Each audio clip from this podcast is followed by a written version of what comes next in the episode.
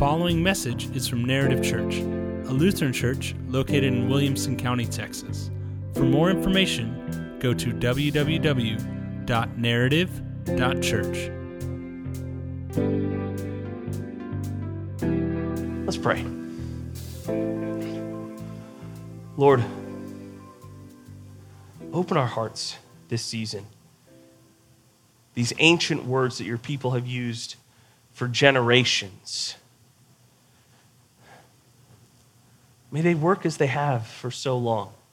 May they work on our hearts, Lord, as we seek you out this Advent. In your Son, Jesus' name, amen. So we're going through what we call the O antiphons. So, real quick uh, refresher here's what an antiphon is. Um, an antiphon, it's Greek, it's short chant in Christian ritual or sung refrain. So, the O antiphons, we know them best as the verses of O Come, O Come Emmanuel. Um, but they are these ancient verses that the church has often sung the week leading up to Christmas Eve and Christmas Day. And so they are sung and used as a reminder of who the Messiah is and what he's done. It uses a lot of ancient scriptural names for Jesus. Now, why do we sing these? Why do we do that? Three big reasons to learn, to praise, and to grow. They teach us who God is, they help us to grow as we seek to follow him. And it gives us a chance to praise his name for who he is, what he's done. So that's why we do this. And I love O Come, O Come Emmanuel is one of those songs for me that it's like, okay, now it's the season, right? I don't know if you have songs like that for you, but for me, when, when O Come, O Come Emmanuel pops up in my playlist, it just feels right. So we have, um, in our house downstairs, we have, you know, four different smart speakers because why not? Um, but last night, Chelsea took time and she set up the Christmas stuff. And so I walked down this morning. We had set up the tree already, but it was really exciting because I had gone to bed early and Chelsea was like, ah, I'm just going to keep putting up Christmas stuff. And it was a lot of fun to turn that corner this morning into the living room and have all the Christmas stuff set up and decorated. And I just kind of took a moment. And the only thing missing, and it wasn't because I had taken NyQuil and it was rough waking up this morning. That's the reason it was. But I was running behind, but I was like, I just want to sit on the couch with every light off but the Christmas tree and just listen to O Come, O Come Emmanuel. There's something about that that, like, my devotional life grows during the Christmas season because you get a hot cup of coffee, the perfect spot on the couch, and the Christmas tree on. And I don't know if that was like the 12th day of creation and God created the Christmas living room, but there's something about it that I, it's like a soul level thing for me. Just the way the lights hit the darkness of the morning, a hot cup of coffee, and the word. And there's just, you toss in O come, O come Emmanuel, and listen. My soul is like, just like, all right, Lord, feed me. I don't know what that might be for you. Maybe it's, it's something else, but, but my prayer would be as you learn these verses of O come, O come Emmanuel, these O antiphons, that that would be a place that you can return to. Because I find as I get older, the idea of the Christmas spirit shrinks. You know, when I was a kid, and this will date me, it was the Sears catalog.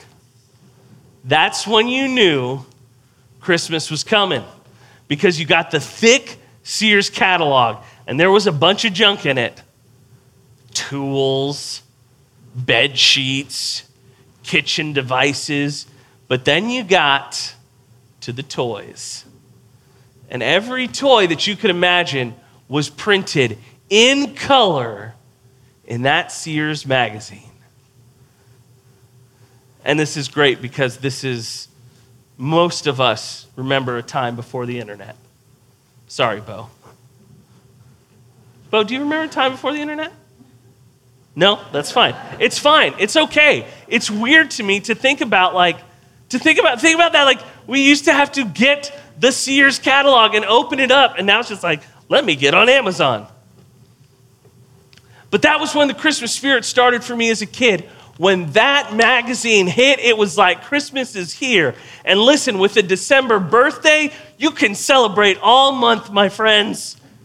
Listen, I remember Robin Hood, Prince of Thieves, which is possibly, now that I'm an adult, the worst Robin Hood rendition ever made. But I remember the birthday that it was planned. I said, listen, for my birthday, here are the action figures I need. Lined it up. And listen, I got little, John. I got Robin Hood. I got the sheriff.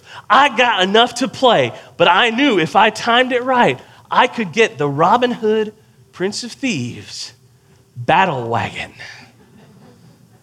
And sure enough, under the Christmas tree that year was the Robin Hood, Prince of Thieves, battle wagon. I was robbing from the rich and giving to my fun nonstop. And I remember for me that those transitions as I got older of being like, why does Christmas feel less magical? Where's the spirit gone? And what I realized quickly was, oh, Sears wasn't sending that magazine to kick off the Christmas season, they were sending it to kick off the Christmas sales. And so it shrinks a little bit and shrinks a little bit. And as I've gotten older, I found more and more.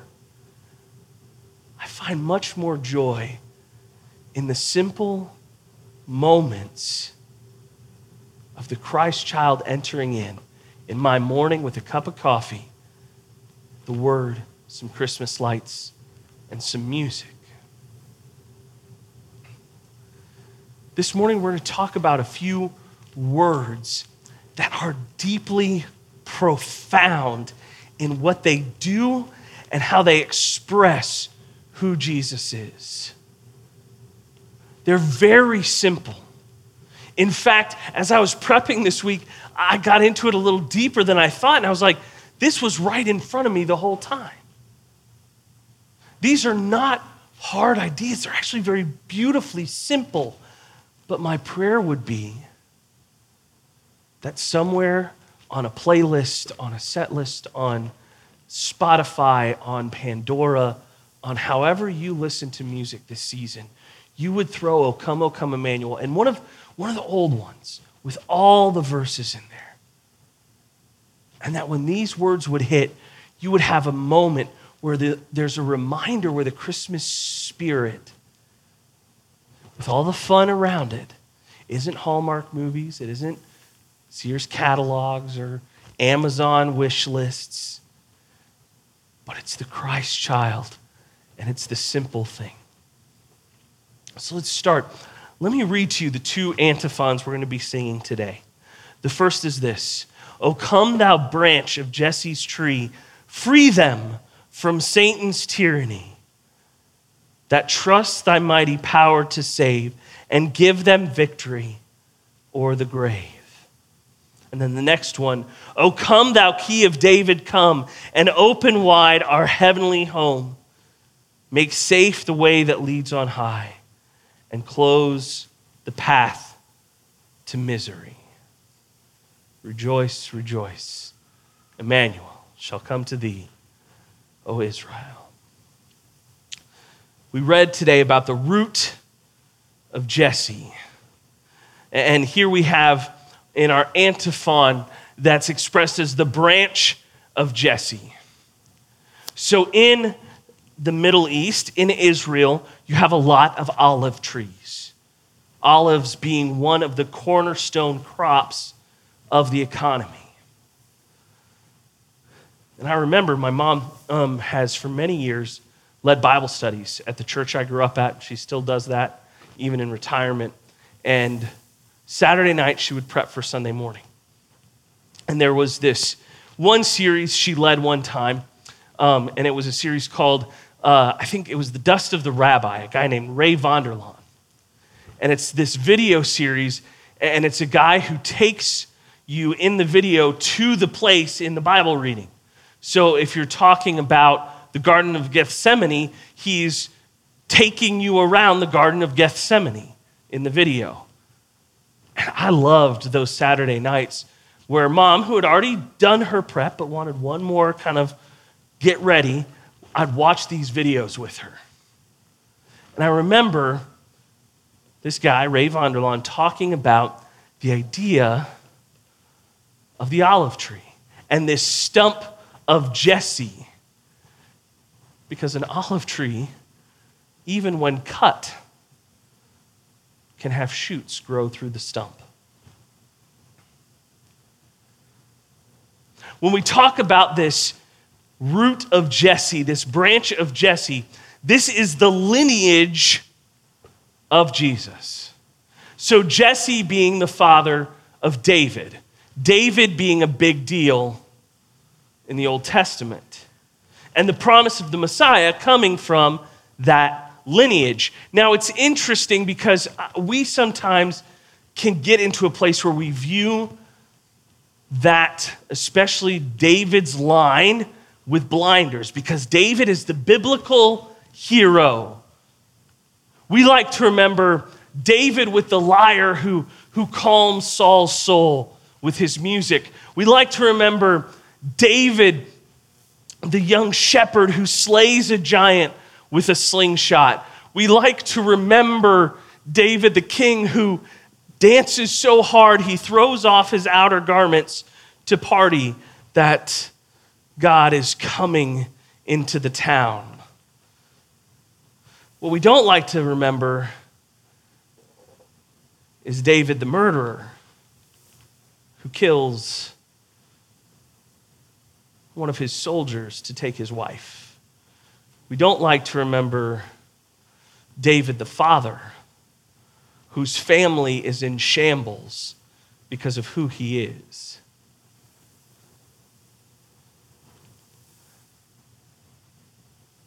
And Jesse's line, that would have been nothing new. Because as you look back over the years, there is an interesting setup of this line of Jesse.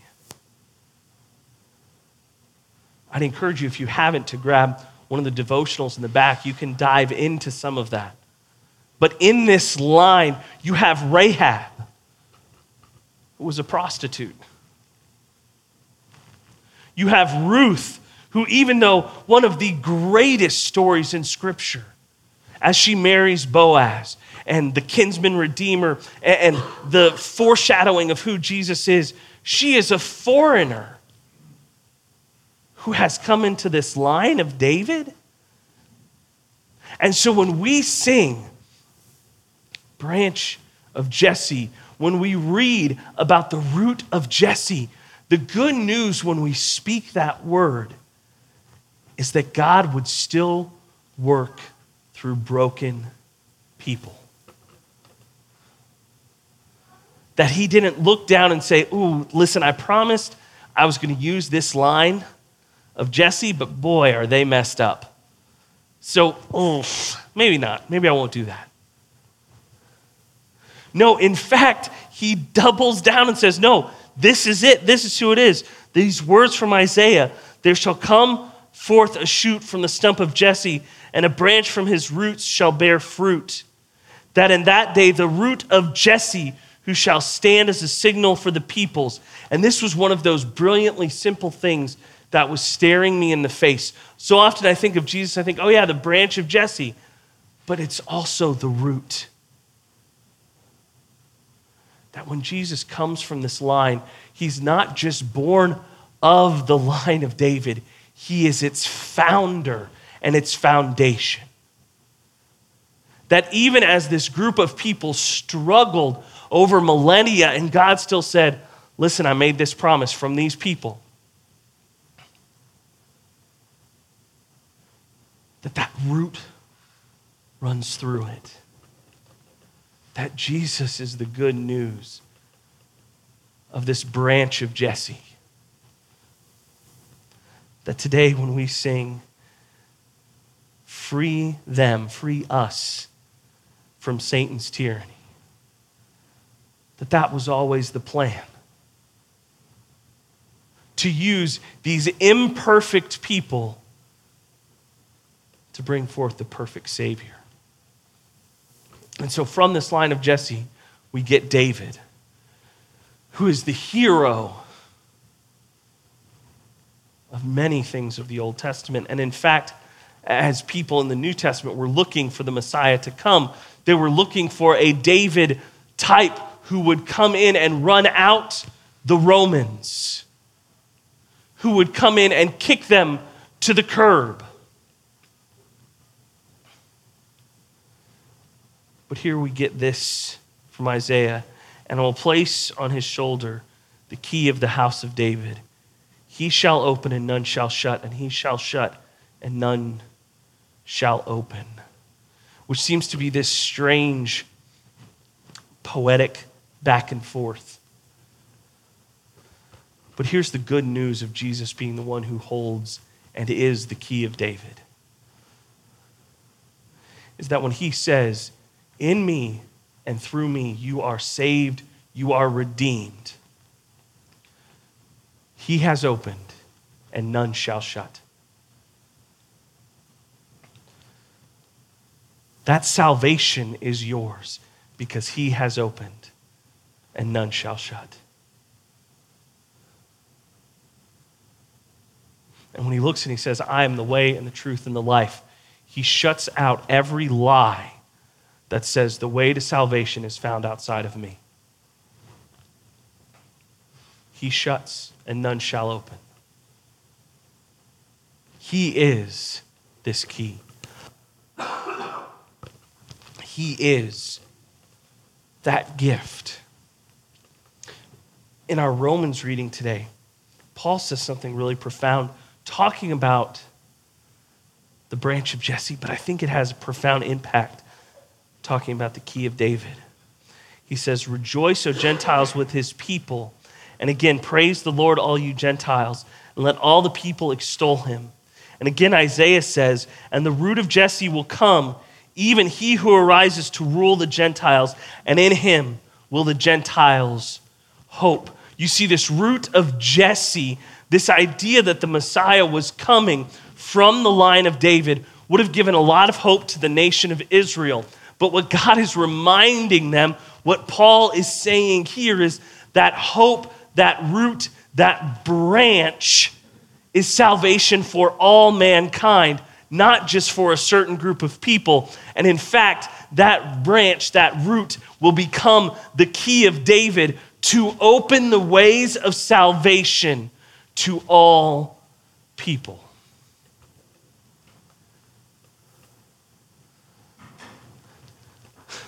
There's a lot of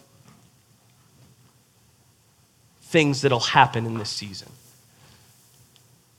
This last week, one of the, the big stories I came across is there's a big Baptist church up in Dallas, and they put on a big um, Christmas show every year, which is, you know, it's that's their decision. That's great. But they have drummers suspended from harnesses from the ceiling, and they fly them out over the audience. And people have had big reactions to this because, you know, there's always going to be people outside the church who are going to say, well, look at those churches, you know, we should be taxing them, you know, all those kinds of things. And then there are people in the church who go, well, this isn't what Christmas is about. And all I'm sitting there thinking is going, that would be so much time in the middle of December to put all of this together. But there will be big shows like that. There will be incredible experiences you can go and do. I know around here, um, over at one of our sister churches in Cedar Park, they do a big follow the star that you can go over and drive through there. Um, there's Main Street of Bethlehem out in Burnet. Uh, there's uh, a smaller version of that kind of here this weekend for in Georgetown for the um, stroll there's a lot of these experiences you can go and have. You might have the list of movies you got to watch. In our household, that usually comes down to um, Elf, Charlie Brown, and White Christmas. Those are our kind of three. Hey, we got to hit those. I, I, might throw in It's a Wonderful Life um, every every couple years. Um, you know, maybe you say, hey, here's our tradition. We got to get it done. We have to do this. And all of those things are great, and all of those things are brilliant. But I'd encourage you to take time to slow down, to look and to say, Lord, from the root of Jesse you came. From this promise you made ages ago, you came. And the door was shut, and you opened it. You were the key of David, that promise that was foretold over and over again for me. And our joy, when Paul writes in Romans, Oh, you Gentiles, rejoice, that's us. The way was opened for us.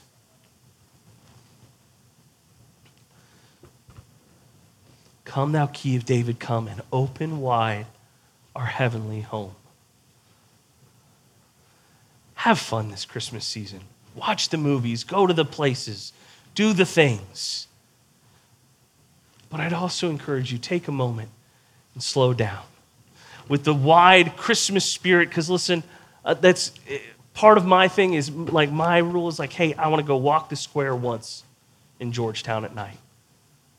Because that's where a little bit of Christmas spirit still dwells in all those lights for me. But I'd invite you to join me in slowing down and saying, Lord,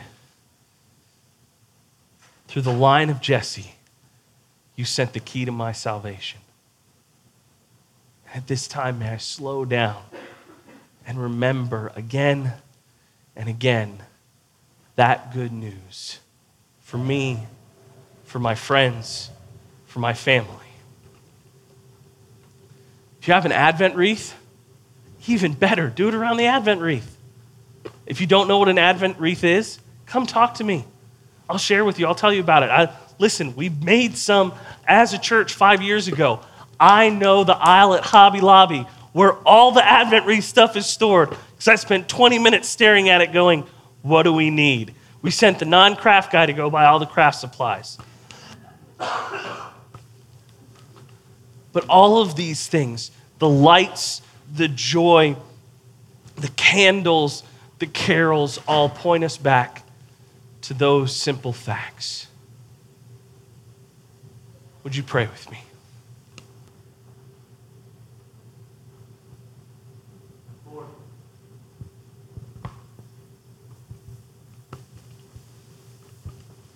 May we slow down to see these simple things. It's easy for us to get lost, for our eyes to be drawn astray, to think we have to manufacture some kind of Christmas spirit. But instead, Lord, let us return to the fact that through broken people, you sent a Savior. That we did not need to be perfect for Him to come. And Lord, let us rejoice. The doors to our heavenly home are flung open. That the Christ child in the manger was the key to the door that we had no way of unlocking. Lord, may we learn more about you. May we praise your name and may we grow as your followers this Christmas season. Amen.